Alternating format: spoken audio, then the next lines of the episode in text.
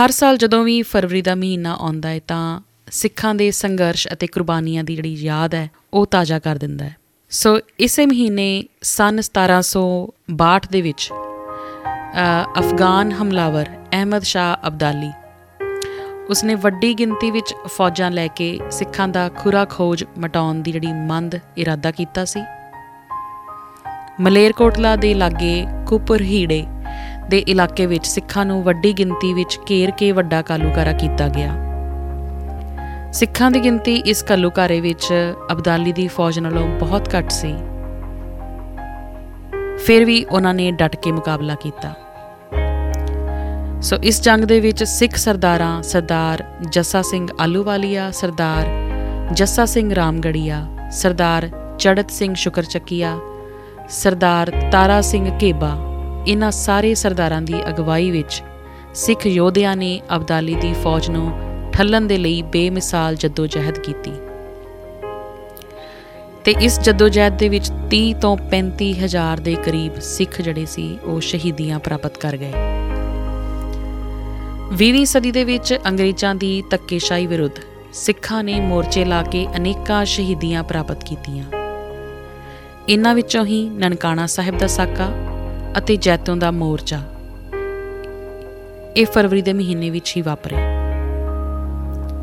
ਅੰਗਰੇਜ਼ਾਂ ਦੀ ਸ਼ਹਿ ਤੇ ਮਹੰਤ ਗੁਰਦੁਆਰਿਆਂ ਦੀ ਪਵਿੱਤਰਤਾ ਨੂੰ ਭੰਗ ਕਰਨ ਦੇ ਕੋਝੇ ਯਤਨ ਕਰਨ ਲੱਗ ਪਏ। ਗੁਰਦੁਆਰਾ ਜਨਮ ਸਥਾਨ ਸ੍ਰੀ ਨਨਕਾਣਾ ਸਾਹਿਬ ਦੇ ਮਹੰਤ ਨਰੈਣ ਦਾਸ ਨੇ ਆਪਣੀ ਗੁੰਡਾਗਰਦੀ ਦੇ ਸਭ ਹੱਦ ਬੰਨੇ ਪਾਰ ਕਰ ਲਏ। ਜਿਸ ਕਰਕੇ ਸਿੱਖਾਂ ਨੇ ਗੁਰਦੁਆਰਾ ਸਾਹਿਬ ਦਾ ਪ੍ਰਬੰਧ ਪੰਥਕ ਹੱਥਾਂ ਵਿੱਚ ਲੈਣ ਦਾ ਪ੍ਰਣ ਕਰ ਲਿਆ ਲਿਆ। ਮਹੰਤ ਨੇ ਹਾਕਮਾਂ ਦੀ ਸ਼ਹਿ ਤੇ ਗੁਰਦੁਆਰਾ ਸਾਹਿਬ ਦੀ ਹਦੂਦ ਅੰਦਰ ਗੁੰਡੇ ਬਦਮਾਸ਼ਾਂ ਨੂੰ ਇਕੱਠੇ ਕਰ ਲਿਆ।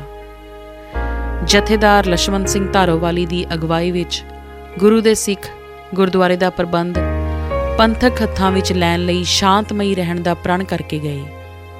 ਪਰ ਮਹੰਤ ਦੇ ਗੁੰਡਿਆਂ ਨੇ ਇਹਨਾਂ ਤੇ ਬੰਦੂਕਾਂ ਛਵੀਆਂ ਤੇ ਗੰਡਾਸਿਆਂ ਨਾਲ ਹਮਲਾ ਕਰਕੇ ਸਿੰਘਾਂ ਨੂੰ ਸ਼ਹੀਦ ਕਰ ਦਿੱਤਾ। ਕਈ ਸਿੰਘ ਬਲ ਦੀ ਪੱਠੀ ਵਿੱਚ ਸੁੱਟ ਦਿੱਤੇ ਤੇ ਕਈ ਜੰਡ ਨਾਲ ਬਣ ਕੇ ਸਾੜ ਦਿੱਤੇ। ਅੰਤ ਮਹੰਤ ਨੂੰ ਸਿੰਘਾਂ ਦੇ ਸੰਘਰਸ਼ ਅੱਗੇ ਝੁਕਣਾ ਪਿਆ। ਤੇ ਨਨਕਾਣਾ ਸਾਹਿਬ ਦਾ ਪ੍ਰਬੰਧ ਪੰਥਕ ਹੱਥਾਂ ਵਿੱਚ ਆ ਗਿਆ। ਫਰਵਰੀ ਮਹੀਨੇ ਵਿੱਚ ਹੀ ਜੈਤੋਂ ਦਾ ਮੋਰਚਾ ਲੱਗਾ। ਅੰਗਰੇਜ਼ ਸਰਕਾਰ ਵੱਲੋਂ ਸ੍ਰੀ ਗੰਗਸਰ ਜੈਤੋਂ, ਫਰੀਦਕੋਟ ਦੇ ਗੁਰਦੁਆਰਾ ਸਾਹਿਬ ਵਿਖੇ ਨਾਜਾਇਜ਼ ਦਖਲ ਅੰਦਾਜ਼ੀ ਕੀਤੀ ਗਈ, ਜਿਸ ਦੇ ਪ੍ਰਤੀਕਰਮ ਵਜੋਂ ਜੈਤੋਂ ਦਾ ਮੋਰਚਾ ਲੱਗਾ। ਸਿੱਖਾਂ ਨੇ ਅੱਤ ਦੇ ਤਸੀਹੇ ਚੱਲ ਕੇ ਅੰਗਰੇਜ਼ਾਂ ਦੀ ਸਿੱਖ ਵਿਰੋਧੀ ਕਾਰਵਾਈ ਦਾ ਡਟ ਕੇ ਮੁਕਾਬਲਾ ਕੀਤਾ ਅਤੇ ਸ਼ਾਂਤਮਈ ਢੰਗ ਨਾਲ ਰਹਿੰਦਿਆਂ ਪੁਲਿਸ ਦੀਆਂ ਡਾਂਗਾਂ ਦੀ ਮਾਰ ਖਾ ਕੇ ਉਹਨਾਂ ਨੂੰ ਆਪਣੇ ਹੱਕਾਂ ਤੇ ਕਾਬਜ ਨਾ ਹੋਣ ਦਿੱਤਾ। ਇਸ ਮੋਰਚੇ ਦੀ ਜਿੱਤ ਨੂੰ ਭਾਰਤ ਦੀ ਅੰਗਰੇਜ਼ਾਂ ਤੋਂ ਆਜ਼ਾਦੀ ਦੀ ਪਹਿਲੀ ਜਿੱਤ ਵੀ ਮੰਨਿਆ ਗਿਆ ਹੈ। ਸੋ ਕੱਲੂਕਾਰਿਆਂ ਤੇ ਮੋਰਚਿਆਂ ਦਾ ਇਹ ਇਤਿਹਾਸ ਸਿੱਖਾਂ ਨੂੰ ਹਮੇਸ਼ਾ ਅਨਿਆਂ ਵਿਰੁੱਧ ਅੜਨ ਲੜਨ ਤੇ ਹੱਕ ਸੱਚ ਦੀ ਸਥਾਪਤੀ ਕਰਨ ਹਿਤ ਪ੍ਰੇਰਣਾ ਦਿੰਦਾ ਰਹੇਗਾ। ਸਮਾਜ ਦੀਆਂ ਸਮੱਸਿਆਵਾਂ ਅੱਗੇ ਸਿੱਖ ਪੰਥ, ਸ੍ਰੀ ਗੁਰੂ ਗ੍ਰੰਥ ਸਾਹਿਬ ਜੀ ਤੋਂ ਪ੍ਰੇਰਣਾ ਲੈ ਕੇ ਹਮੇਸ਼ਾ ਜਾਗਰਿਤ ਰਹਿ ਕੇ ਬੇਗਮਪੁਰਾ ਦੀ ਸਿਰਜਣਾ ਲਈ ਗਤੀਸ਼ੀਲ ਰਹੇਗਾ। ਇਸ ਵਿੱਚ ਸਭ ਸੁਖੀ ਵਸ ਸਕਣਗੇ। ਕਿਸੇ ਵੀ ਜ਼ੁਲਮ, ਅਨਿਆਂ ਅਤੇ ਅਣਚਾਹੀਆਂ ਪਾਬੰਦੀਆਂ ਆਦਿ ਤੋਂ ਛੁਟਕਾਰਾ ਪਾ ਸਕਣਗੇ।